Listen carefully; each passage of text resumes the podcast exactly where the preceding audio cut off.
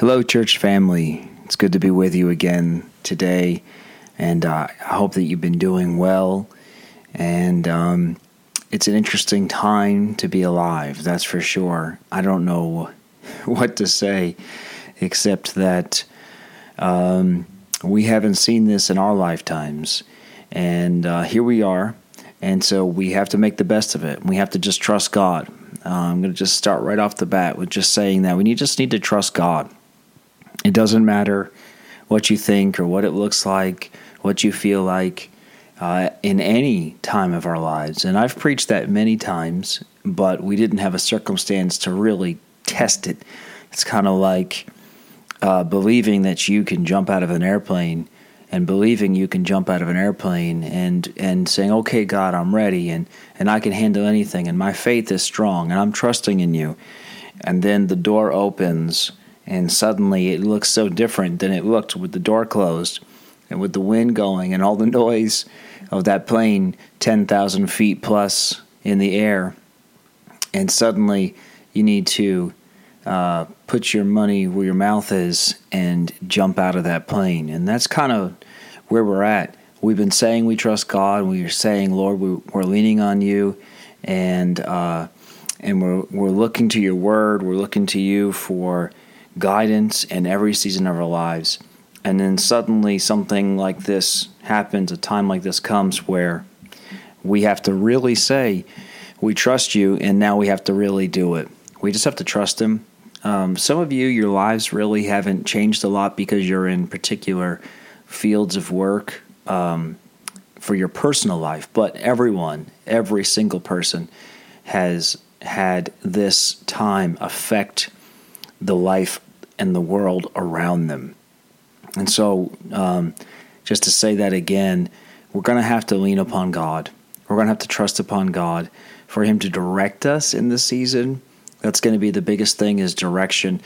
Uh, what do we do? I mean, this is a temporary thing we're doing right now. We're just trying to uh, kind of get through. But what are we going to do uh, as this either continues or goes away, but the world looks a little different, and society, the way we do things, could be a little bit different. So we're going to need to get God's heart and just to trust Him through that entire process.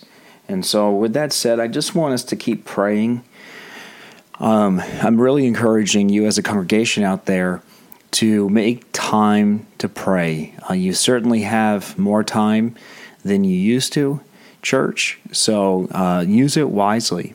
God's kind of given us that as a gift.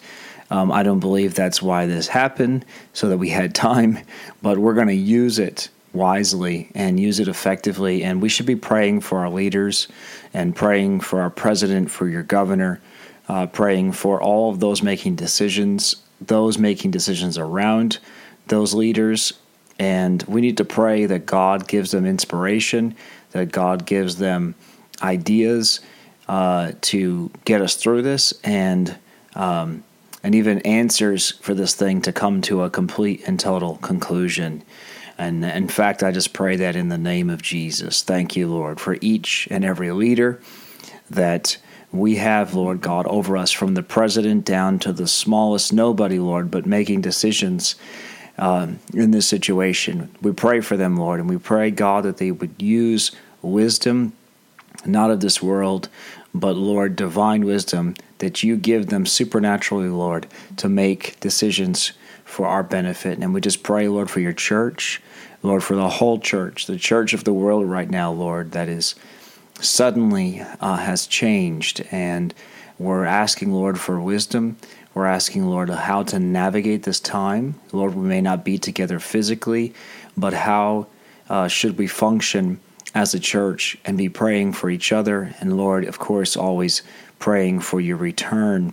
And Lord, that we'd be ready for that day in the name of Jesus. Amen. And so I just want you to be wise in this time, be spending time with the Lord, and be praying. I just wanted to start by saying that, that that's really um, going to be, uh, when this is all over, something that uh, you're going to look back and say, Thank you, Lord. Even though it's hard to believe, you will say thank you, Lord, if you use it wisely and spend that time with Him. Um, with that said, I just want to get into the sermon today. And if you've been following us along so far uh, in the podcast, then um, then welcome back. If this is the first time you're hearing this, hearing me speak, um, then welcome today. And uh, we're going to just open up His Word. I'm going to get into just a couple of things I believe the Lord's put on my heart today. Um, but I've been just thinking about this idea that there are they've they've done these pools where they they go to people at the end of their life and they kind of pool their thoughts and uh, or, or, surveys maybe a better word but uh, people on their deathbeds and people that are dying and they've asked them um, you know if you could go back if you could live again uh, or if you had another chance in certain areas in your life what would you do and many of them say the same things. Um, the very common one that has even been preached in sermons uh, and, and, used uh, as a sermon point is to take more risk. And um, there's validity in that. I get it. I understand it from a human point of view um, that they wish they had taken more risk and, and tried to do more things. And then some will say things like, don't worry about the little things. They realize how the little things in the in their life really didn't matter, and to really focus on the things that mattered.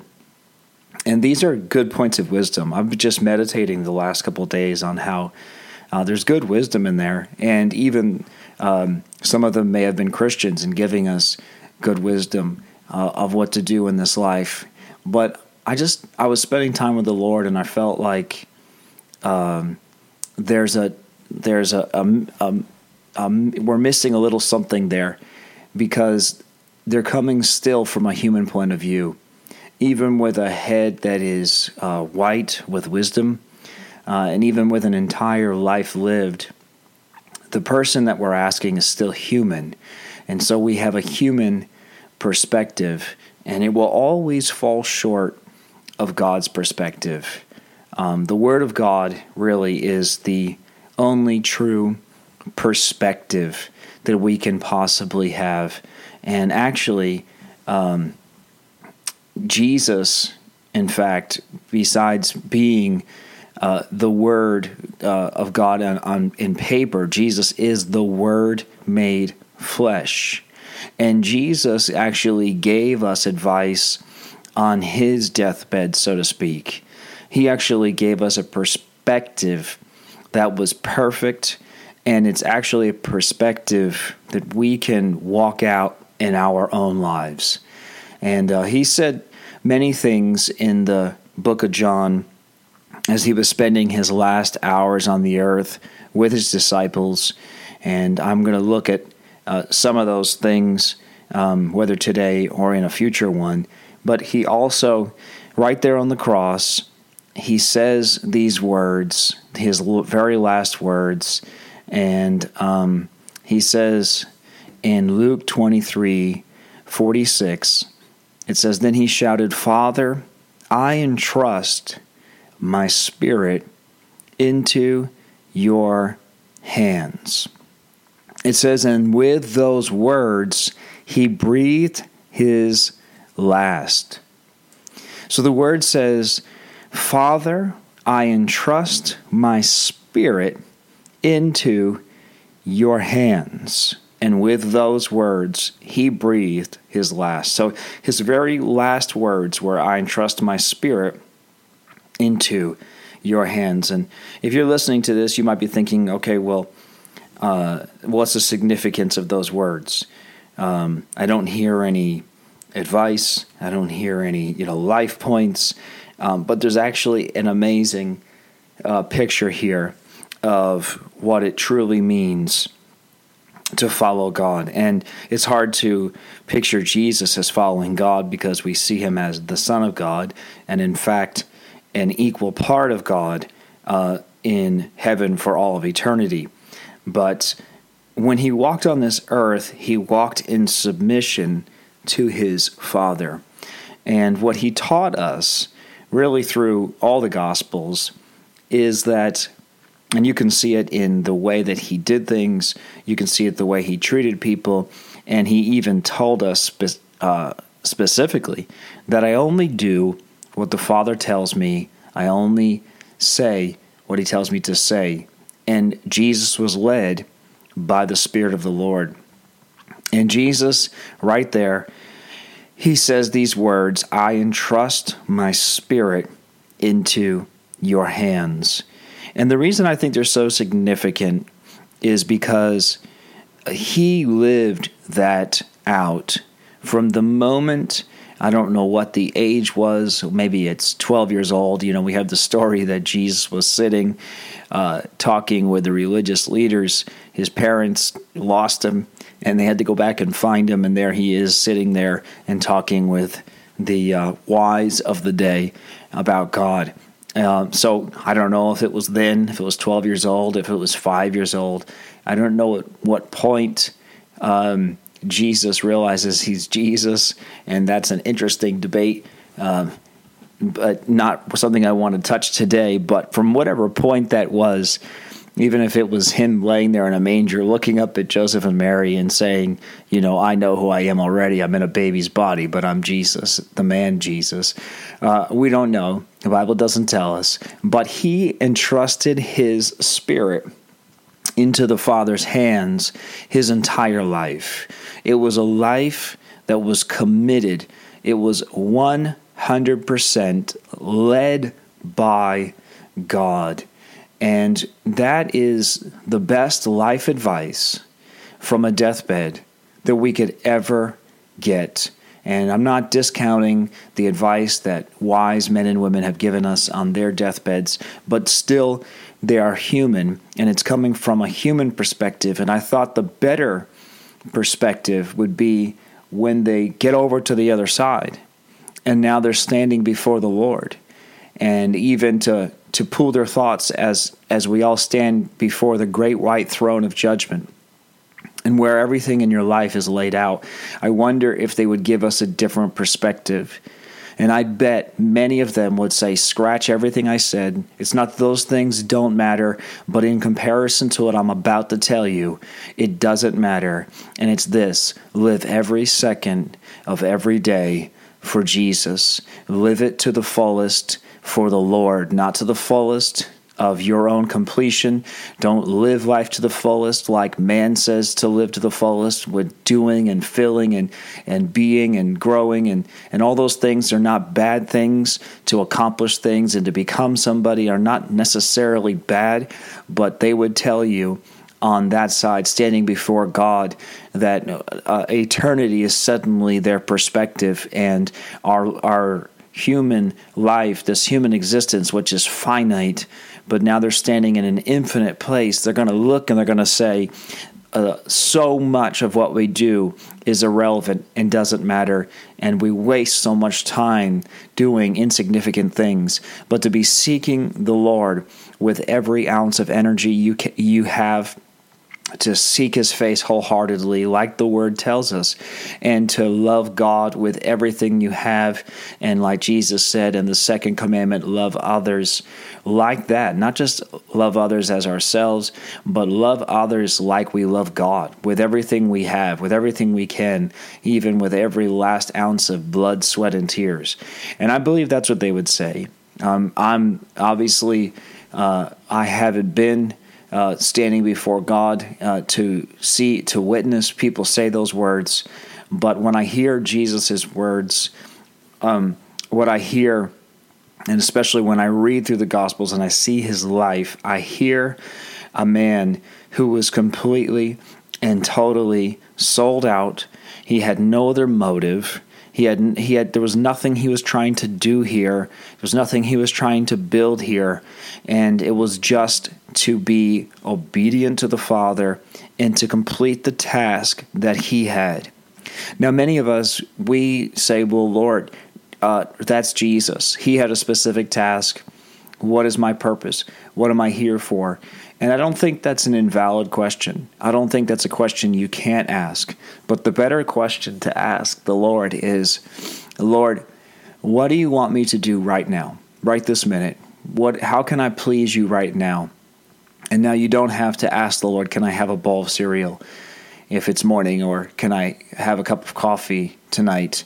Is it going to uh, be decaf or caffeine? we don't need to ask the Lord those questions. That's not what I'm talking about. But Lord, who do you have for me to pray for today? Who can I bless today? Who's in my path today? Lord, what do you want to show me in your word right now? Lord, is there something you want to say to me? Is there something you want to show me or teach me? Lord, how can I please you? Uh, is what I'm thinking pleasing to the Lord right now? Is what I'm meditating on pleasing to the Lord right now? Is the anger that I'm harboring inside that no one can see, but I have towards this particular person in me, is that pleasing to you? And as we ask those questions constantly, your spirit inside you is actually growing and dealing with those those internal things inside of us and the outworking of our lives will look more and more like Jesus on the earth.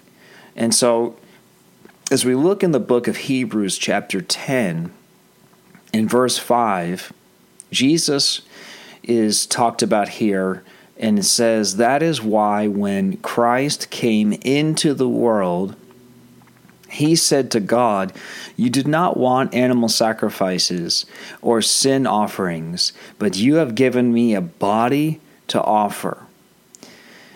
Verse 7 Then I said, Look, I have come to do your will, O God, as it is written about me in the Scriptures.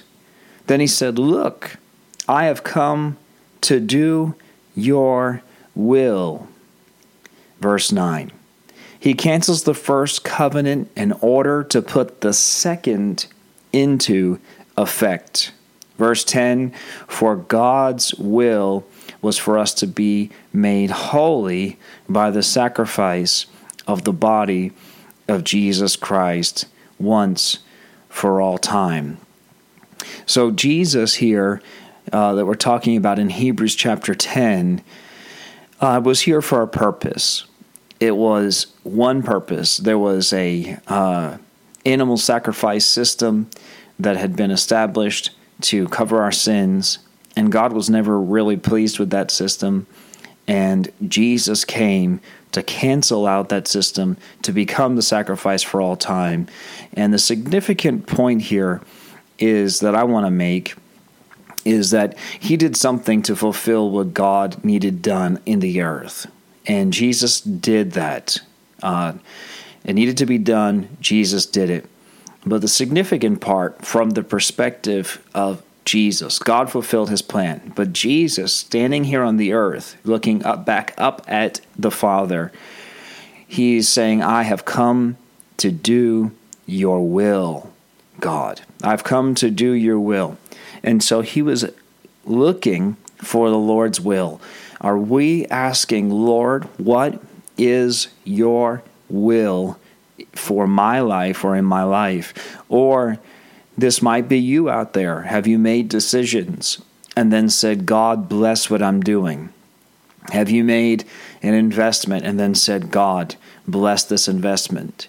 Have you even um, started dating someone and say, okay, Lord, this is the person I'm going to marry. Now, Lord, bless them. Are we asking the Lord His will in each part of our lives, at every stage of our lives, before we make decisions? Not asking the Lord His will after we've already made the decision for Him. And Jesus, I believe, lived this way. That's why when He said, I entrust my spirit into your hands at the very last breath, it was a commitment to what he had already been living all along.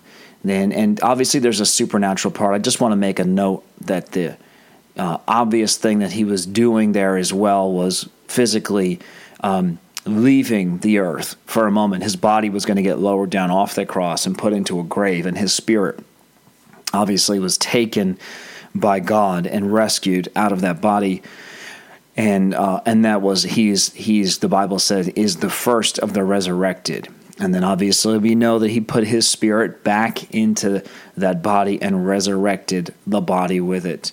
So that's the other side of it. But what Jesus was saying on a on a on a spiritual sense is that uh, when you do that, Lord, when you take my spirit and you rescue it right now out of this body that there that man is killing, um, I'm just doing what I've always done, which is trusting in you. I'm leaning on you. I'm not making my own decisions. I'm leaning on the Spirit of the Lord. I'm being led by the Spirit of the Lord. And it doesn't matter that I'm nailed to this cross. I trust you. It doesn't matter that it looks so grim. It looks like the enemy has won right now, but I'm trusting in you. And I know it's hard for us to picture Jesus, the Son of God, as one that's trusting God, but he truly did. He truly trusted God, and I there's I don't want to keep going down that road for today, but you can actually study out how uh, Jesus was completely and totally 100% submitted to God the Father and uh, the Holy Spirit. That the that the three uh, parts of God were were one and submitted and working in unison. Um, Jesus being the reflection of God on the earth for us, and doing what God directed, and uh, so I believe that Jesus had total dependence on God, and honestly, that's the same thing that we need to have today. I believe this time uh, is a gift and it's a, a, a horrible thing that's happening uh, on the earth, and many, many horrible things will happen. That's just part of living on this fallen world. We are in a fallen state. God did not do it, sin did it. Uh, sin brought about the, the separation from God and also brought about a life that is filled with heartache, with trials, and with troublesome times and calamities and things from outside the earth, things from inside the earth, volcanoes and earthquakes, and things uh, even spiritually uh, constantly trying to attack you. And those things happen because of sin. It's not God doing it, it's that sin is happening, God is allowing it, and ultimately, if we will trust Him, not only will He get us through this situation as He does every situation, but we will grow in each and every one of those situations. We'll come out stronger. We'll come out trusting God more. We'll come out with a better relationship with God. And we're going to be able to look as other storms uh, begin to emerge in front of us. We're going to be able to look at that storm and say, I've been through things before and I've trusted God before and I'm going to trust Him now. And that's really what I want to establish today is a total dependence on God, a total dependence on Him. And I've preached this so many times, and I feel like I need to do it again. And I need to preach to myself today, too, that um, we cannot have a faith that is circumstantial. I'm going to say that again. We cannot have a faith that is circumstantial. Our faith must be not based on anything that we can see, feel, or know. Our faith has to be based purely in the fact that we trust God, that no matter what, we trust Him. We don't even know how it's going to work out we we're not even asking the Lord necessarily. I mean, we do in our minds, we calculate and we're thinking, and that's I'm not saying you can't think about it, but that you are not basing your faith based on your thoughts. You can wonder. I don't recommend you do too much time wondering because you're going to drive yourself crazy. You can ask the Lord and then you leave it there. And if He tells you, if He gives you an answer, He gives you an answer. If He doesn't give you an answer, then just leave it alone and just say to God, I trust you. I'm going to lean on you, and that's it, period. And if you do that, if you have a faith that is not based on circumstances, you will have a much more fulfilled life. Although that's not ultimately what I want. I mean, I want you to have a fulfilled life. I really do. But you will have a God life. You will have a Jesus like life. Uh, we are the ambassadors, we are light reflectors, right? We are, we are the reflection of God on this earth. We are meant to be the image of God on the earth. And so it's going to look like Jesus if we're doing it right. And that comes by not uh, micromanaging God and figuring out uh, everything that God is doing before we're willing to believe and willing to listen to Him. Amen out there. If you're listening, I need an amen from you. Uh, so there's a total dependence on God that He is looking for. And I love Proverbs 3 5 and uh, through, uh, through 8. And uh, many of you out there, you know these verses by heart. I'm just going to read them. And this is the NLT, so it might be a slightly different translation, but the same heart here, which is just trust in the Lord with all your heart. And I believe that Jesus did this when he said those deathbed words that he had trusted with the Lord in all his heart. Do not depend on your own understanding. And I think that's a big deal right now is we're trying to understand and um, if you uh, go around and you pool all the different thoughts right now of what is happening right now and what this is and uh, and where it's going to go and what it's going to be after, you are going to get so many different answers. Your mind will spin like a top. So I don't encourage you to do that. We're going to have to just truly trust in the Lord right now. I don't think anybody truly knows, and everybody thinks they know. And the Bible says that that every man is right in his own mind, right in his own heart every man is right and they're calculating and they're like, well, I've got it figured out. They're close, they're close, but I'm right. And we just need to depend on the Lord. Do not depend on your own understanding. I'm depending on His understanding. And He hasn't told me fully what's going on. And those that say that He has uh, are saying things opposite of somebody else that says the Lord's shown him. And one thing just to note is that they might be looking at the same mountain but from a different perspective. That none of them may be wrong. I'm not calling anybody out there wrong, but I don't think anybody has the whole picture. That's the better way to say that. I think everybody out there who says this is what the Lord has shown me for this time or this is what I think is happening, they might be looking at 100% of their perspective. So it's it's a full picture for them, but it's not the full picture. Only God knows. And so right now we need to depend on his understanding. In verse 6, seek his will. And this is such a key. It's easy to say, and it's easy to put this up on your wall as a plaque from Hobby Lobby. Seek his will in all you do, and he will show you which path to take. Your translation might be, He'll smooth out your path, or He'll make your path straight. Um, but it's nice to say, and it's it's easy to quote, and it sounds nice. Um, but do we truly seek His will in all we do, or do we go to God and get okays? Kind of like, uh, you know, your mom says, "Do your homework." When uh, you get home from school, but you really want to play with your friends. Now, your mom's will for you is to get your homework done first and then you can go play. And when you keep begging and begging and begging and begging and begging and begging, right? All the parents out there can picture your children and all the all the parents young at heart can remember being a child doing that to your parent.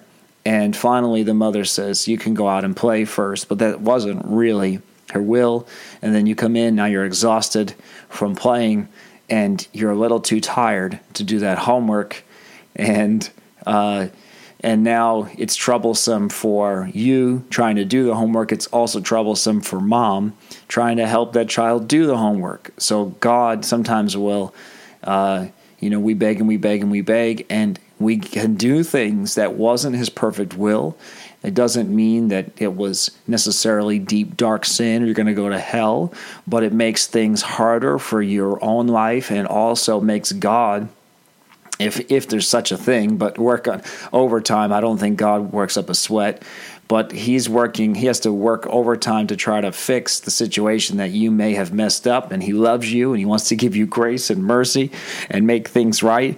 Uh, but ultimately, there may have been a better way. So, are we asking His will and then just submitting to that will and not trying to constantly get the okay to do something that is not necessarily um, uh, life or death? Um, but I'm trying to get to the place with God, and this is what I'm trying to preach today, where I'm not asking the Lord for my will uh, to be His will. I want to get to the place where I say, Lord, I want your will to be my will. And let me explain that it sounds like a um, uh, a trick uh, statement that I'm saying. I'm saying the same thing the other way. Maybe it doesn't make sense, but basically, what I'm saying is, is I want God's will. I want to I want to change my thinking, change my day, change my plans, change my perspective based on his will and his perspective rather than trying to make God's perspective fit into mine. Many times we have already established what we want, we've already established who we want to be and where we want to go. So we search His Word for a license to do that instead of asking God for His perfect will for our lives personally.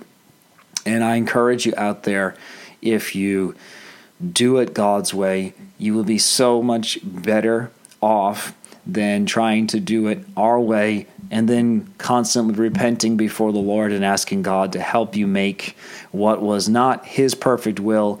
It was your will, but He loves you and constantly trying to get back on track. Now, He will take you back every time. And if you're in that place, I'm encouraging you today is a day to repent. Today is a day to get back on track. He will accept you back with love and with grace and without judgment. Um, but that's not really the perfect way. So if you're if you're in the place where you've already dealt with God, and it's hard now because He's uh, He's put you in a place that you don't want to be in, or there are people in your life that He's asked you to love and you don't want to love, or whatever it is in your life right now.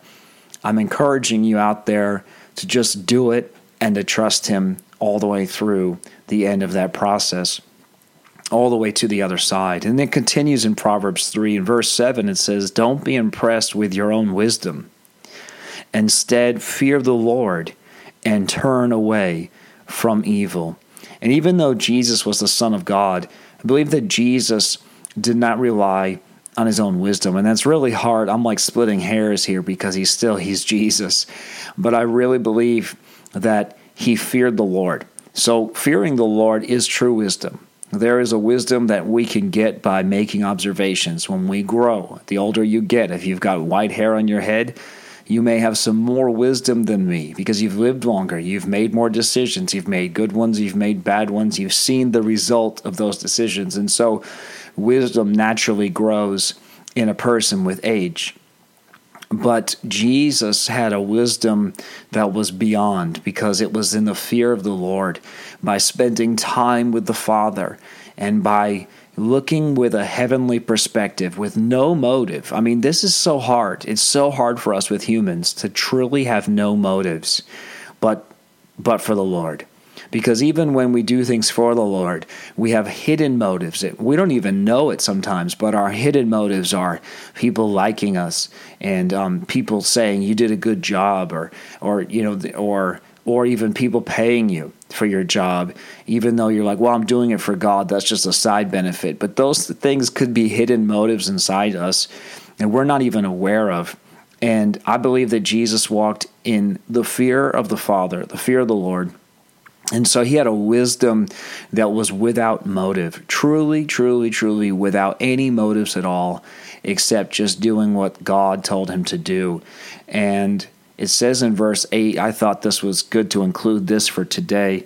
Usually, when we read Proverbs 3, you know, everybody quotes 5 and 6, but I thought this was so good to include verse 7 and into 8 for this morning because it says, Then you will have healing for your body and strength for your bones. The New King James says, It will be health to your flesh and strength to your bones.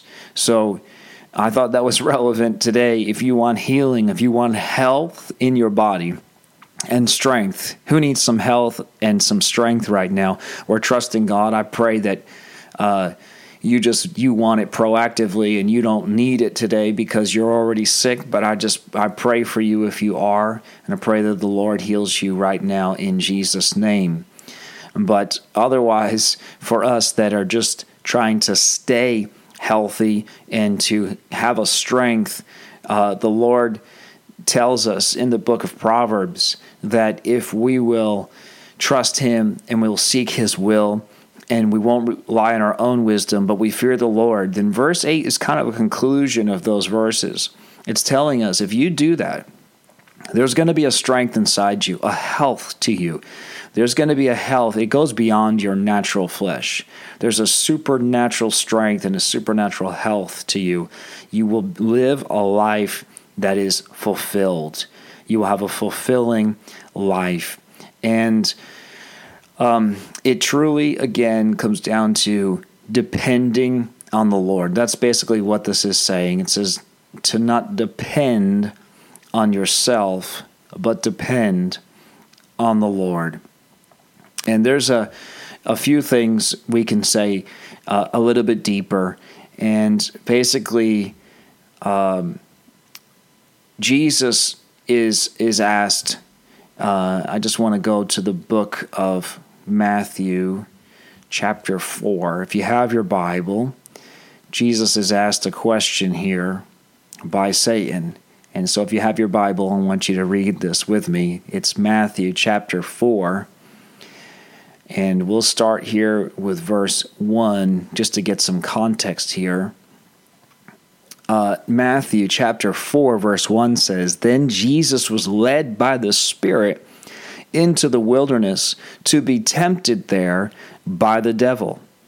For 40 days and 40 nights he fasted and became very hungry. Now, again, I thought this was interesting.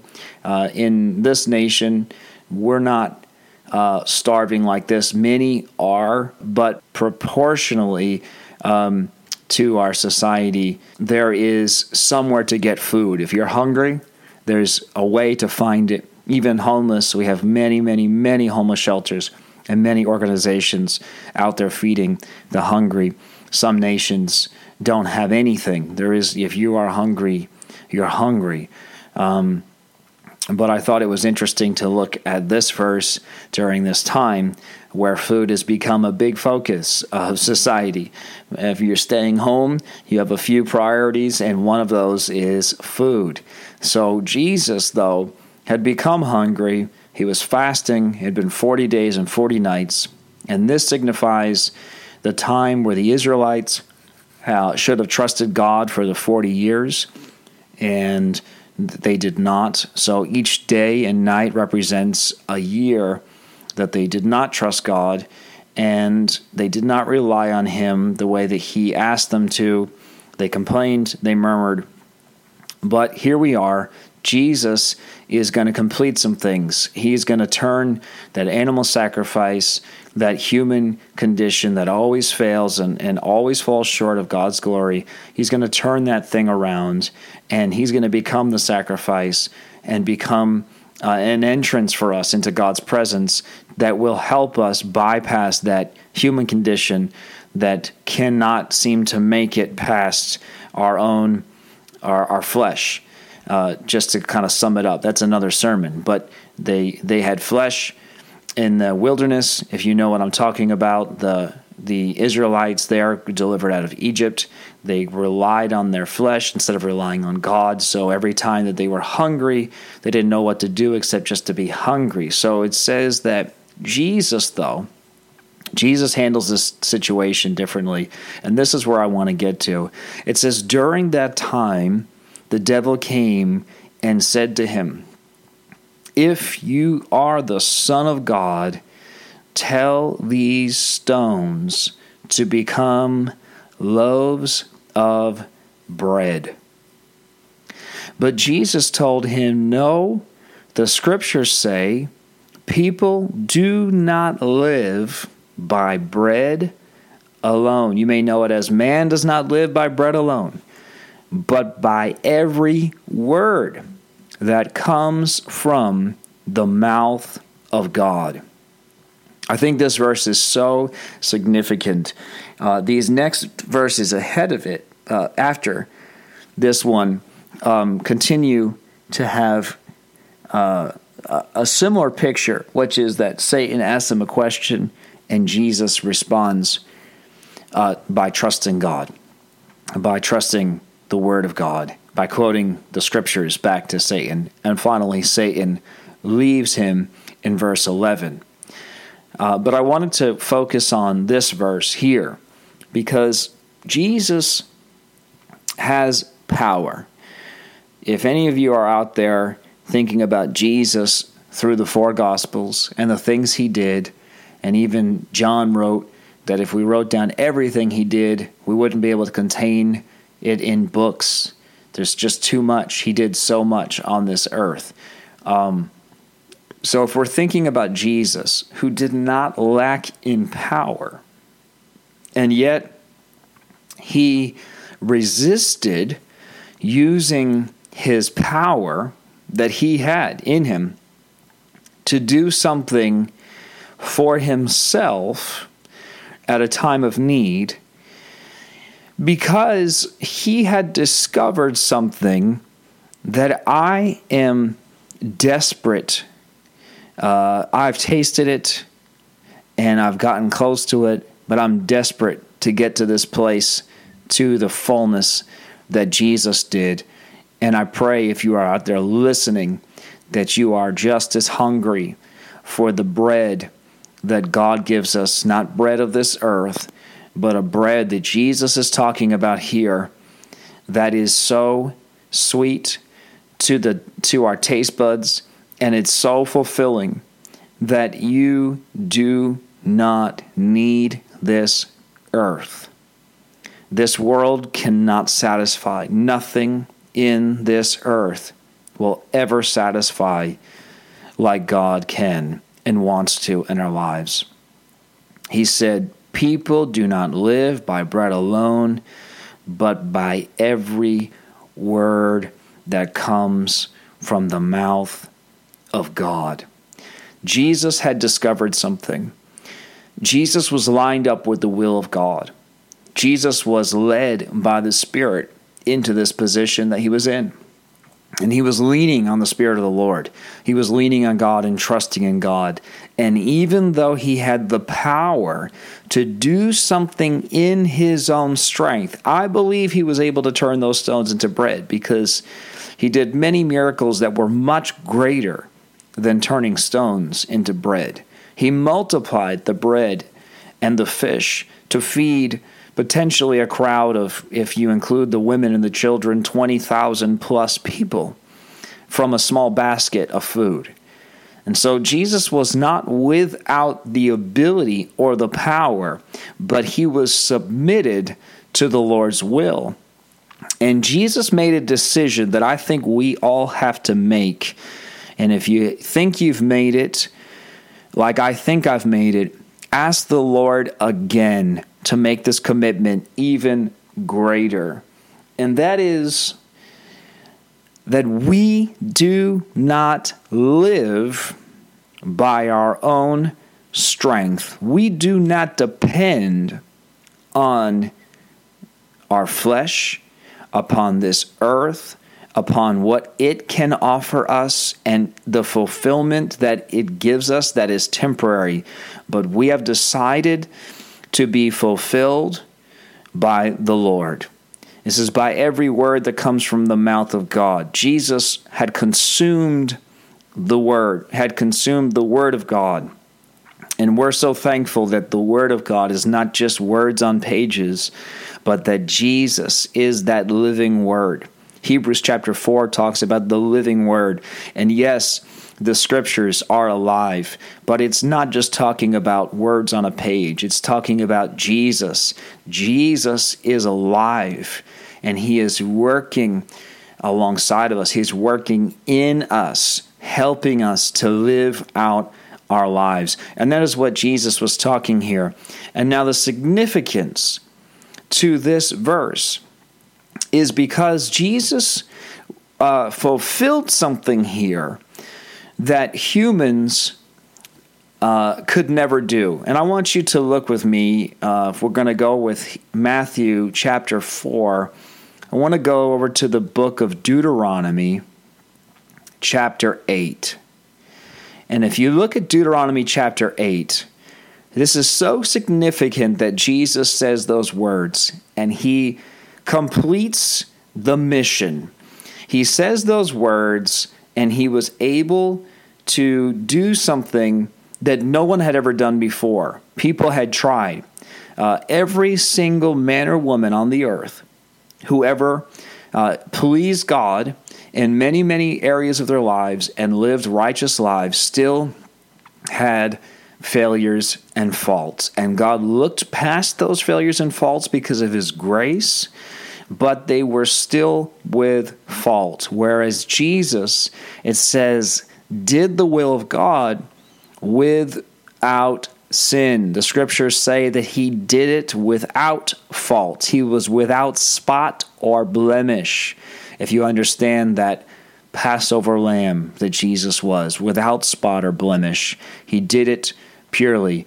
He gives us the picture of a person who has truly decided that God is all that they need. And it's it's hard for your human mind if your human mind out there is saying uh, some questions right now of what I'm saying, and you're trying to figure out, well, I'm still humanly hungry. Can I eat today? Can I have a human meal today? And that's obviously not the point I'm making. Of course, you can have a human meal. I'm talking about this place that Jesus got to with the Father, led by the Spirit, that we can actually get to where this earth just has nothing on you. There is nothing in this earth that will truly fulfill you. And even in a place of starvation, a place where you could make something from this earth to bring a fulfillment, you have learned that that will only satisfy you temporarily and that there is not real satisfaction. It's not true satisfaction. And in Deuteronomy chapter 8, we have the picture of the human side. Jesus is the God side. Jesus is the perfection side, showing us this these this uh, picture. But in Deuteronomy chapter eight, it says in verse two, "Remember how the Lord your God led you through the wilderness."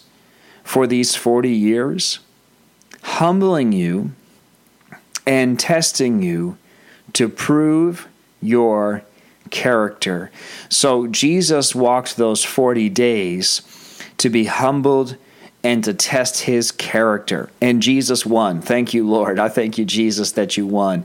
I thank you, Jesus, that you made it and that the devil left because he had nothing on you. He couldn't get you, couldn't get you that day. And I thank you, Jesus, because you finished your, your mission and you set me free from my sin. And if you're out there and you're hearing those words and you want to say amen, don't be afraid to say amen wherever you're at. Uh, but God said in Deuteronomy chapter 8 that for the children of Israel here, right, the Israelites in the wilderness, that for those 40 years he humbled them and tested them to prove their character and to find out whether or not you would obey his commands. God's not testing their character to see, okay, let's see what you're going to do. Let's see uh, how well you do. And he's got a chart out, and he's he's and he's checking off, you know, check marks on, okay, well they did this, they didn't do that, they did this, they didn't do that. That's not even what he was talking about. If you truly understand the whole picture, the whole Old Testament picture, that really leads right into Jesus. To sum up the entire Old Testament, right up to the Gospels, is really this it's a people that God did everything for. And every time they messed up, God delivered them. They repented, they cried out, and He delivered them. And yet they got themselves back into that position again. And there He was to deliver them again after more repentance.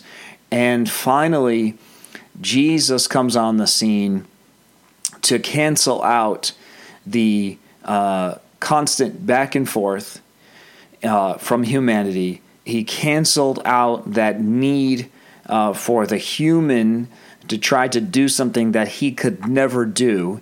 And Jesus did it, fulfilling what we really could never do, so that finally, what God was able to do through Jesus was if we will link with Jesus, Jesus says to yoke with him. And that picture is when they used to plow with oxen, it was in pairs of two. Okay, so it was two oxen together, a pair. It was not just one oxen plowing the field, but they would put the two together.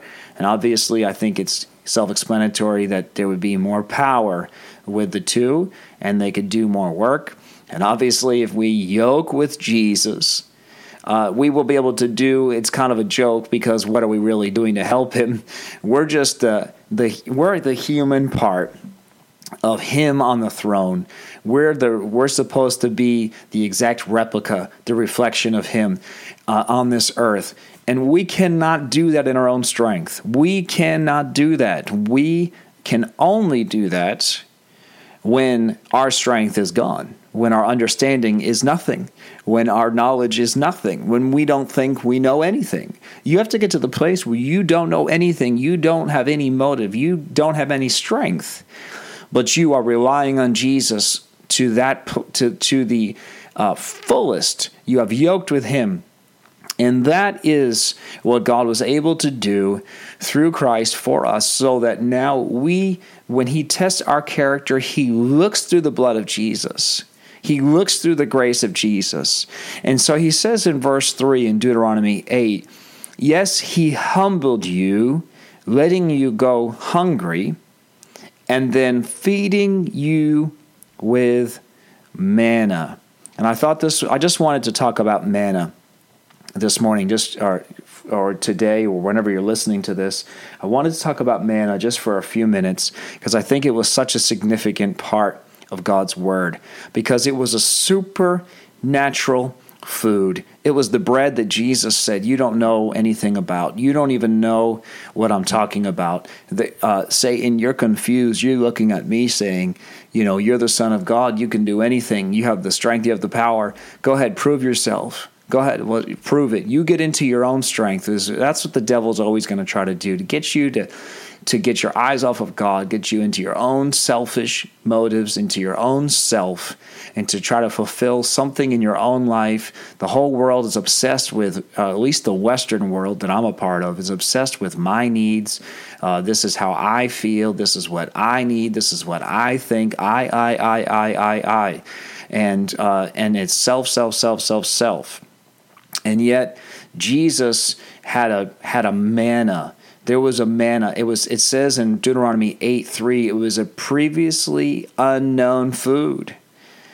And he says he did it to teach you, and here's the verse that Jesus quotes. He did it to teach you that people do not live by bread alone, rather, we live by every word that comes from the mouth of the Lord.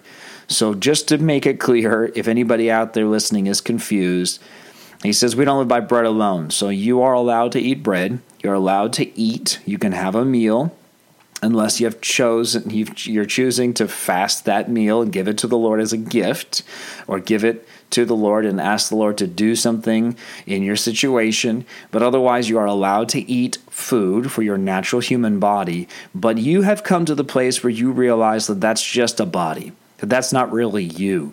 That just like you feed that natural body, that there is a spirit inside you that is literally starving. It is craving fulfillment. It is craving a meal. And and we're just we we cover it with so many things so many times that we don't realize it getting ahead of myself. I want to get more into that in just a few minutes. But I just want to read these verses to you first. It says, He did it to teach you that people do not live by bread alone, rather, we live by every word that comes from the mouth of the Lord. And this is what Jesus was emphasizing, what they couldn't really fully do in Deuteronomy 8. Um, but he tells them that this is the key, and Jesus lives it for us and it says in verse 4 For all these 40 years, your clothes didn't wear out, and your feet didn't blister or swell. So God uh, allowed a situation to happen. He allowed it. It says that He uh, let you go hungry, verse 3, but then gave you the solution. He let you go hungry, but then he fed you. And it says, uh, verse 12 For when you have become full and prosperous and have built fine homes to live in, and when your flocks and herds have become very large, and your silver and gold have multiplied along with everything else, be careful. Do not become proud at that time and forget the Lord your God who rescued you from slavery in the land of Egypt. Do not forget that he led you through the great and terrifying wilderness with its poisonous snakes and scorpions, where it was so hot and dry, he gave you water from the rock. Verse 16 He fed you with manna in the wilderness, a food unknown to your ancestors. He did this to humble you and test you for your own good. He did all this so you would never say to yourself, I have achieved this wealth with my own strength and energy. And that is precisely what Jesus was dealing with Satan. He had come to the place where he was not going to try to rely on even what could be even God given even God given, I mean, uh, God even entitled power inside of him. He had decided not to rely on his own strength or his own energy. He would not achieve anything. He would not feed himself selfishly. Even though he was hungry, he had decided to listen to the will of God, even to the place of complete and total denial of his natural needs, not because God was trying to make him suffer, just as he's not trying to make you suffer, but he had a fulfillment inside of him that was greater than his natural human needs. And we truly have to ask the Lord to help us in this area. We cannot do it without Jesus. Jesus did it, He fulfilled it. And we can read in John chapter 6. I'm not going to turn there just for time, but John chapter 6, Jesus tells us that He is the real manna because they questioned Him and said, do a miracle for us. Moses gave us manna. He said, Moses didn't give you manna. God gave you manna, and I'm that manna. I'm the bread of life. If you eat me and drink, you eat my flesh and drink my blood, Jesus said, You will never be hungry and never be thirsty. I think for many of us, for Christians and non Christians, I'm going to group us into one category. We uh, think we know, we think we understand, Christian or, or non Christian. We think we understand things so many times that we really don't. And we think we have wisdom that we really don't have. And we think we have strength that even if we have it, that we shouldn't have, because we should be relying on Jesus. And I think that we should all come to the place. Non Christian, it's time to repent. It's time to come to the Lord. It's time to surrender. It's time to, to uh, eat that manna that is supernatural eat the bread of life that is supernatural, Jesus Christ Himself, to truly repent and give your life to Him. And to the Christians out there listening to this, it's time to surrender even the little tiny things, even uh, things where you have the power within yourself. You have a power within yourself to do things for yourself, and you could satisfy, and you could you could fill your time, and, and you could you could do so many things with a strength that uh, is even God given inside you, but you have chosen not to use it for yourself, but you're going to use it for the will of God. So I'm just going to say some last words here, and I'm going to go ahead and just read them. If it sounds a little a little bit verbatim, I'm just going to read some things I wrote here to close. Um, we need to learn to depend on God for a supernatural manna. Jesus is the true manna. And I said it before, I'm going to say it again. We are starving. Your spirit man is so hungry It is starving inside you. And we can fill that hunger with the world. Yes, some people say we can't, nothing can fill it. I believe we can fill it. But here's the thing you can fill it. But when we fill the hunger in our spirit man for manna, when we fill it with experiences, with temporary satisfactions, we satisfy our needs, our desire for purpose and fulfillment with tasks and busyness and with human goals. We live in an instant microwave society. Whatever we want or think we need, uh, we can buy or we can work towards. But there is, in fact, a temporary fulfillment. It's a temporary satisfaction in our human endeavors. If you fill that place inside of your spirit man, this is for Christian and non Christian alike, with things of this world, with doing and busyness. Remember, even Mary and Martha, okay, they both knew Jesus and they both loved Jesus, but but there was a, a lesson that Jesus taught there that we must sit at his feet. There is working and things need to get accomplished in our day, but the most important thing that we could ever do is to be with Jesus, is to have a fulfillment from him and him alone. Because just like we crave for our next meal, we're going to always be hungry for the next thing, the next goal, the next adventure. We don't even finish a vacation and we start talking about the next time we're coming back. But there's a starvation in our spirit, and it's only recognized when all the noise quiets. You might hear the Spirit calling when you lay your head down at night or during a hard time like the one we're in, we realize that there is no fulfillment or satisfaction from this world. This place is temporary and it can never truly give you what you feel you need inside you.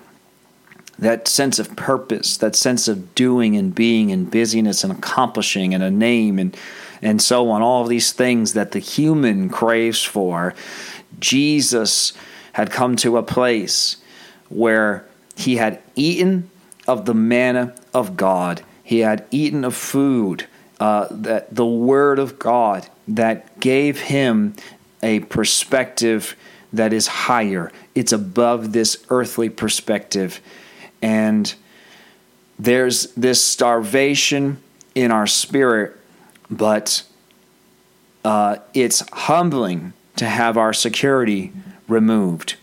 It's for our good that false security is removed. As we read in Deuteronomy 8, it's for our good that false security is removed. And I'm not saying that God is doing this right now, but a sense of security. It was a sense of false security has been removed from us in this time. Suddenly, what was normal is now completely backwards. We don't even know what normal is. We're questioning it, we're searching it, and I don't think you should even waste your time doing that. But you should spend some time getting before the Lord. The Lord will work this out. And it says, actually, I'm rather, I'm reading what I'm saying. I said, when the world and its resources were removed from our lives and other people's lives, people begin to say, What now? We're hungry, and when we're hungry, we work hard and are rewarded with food.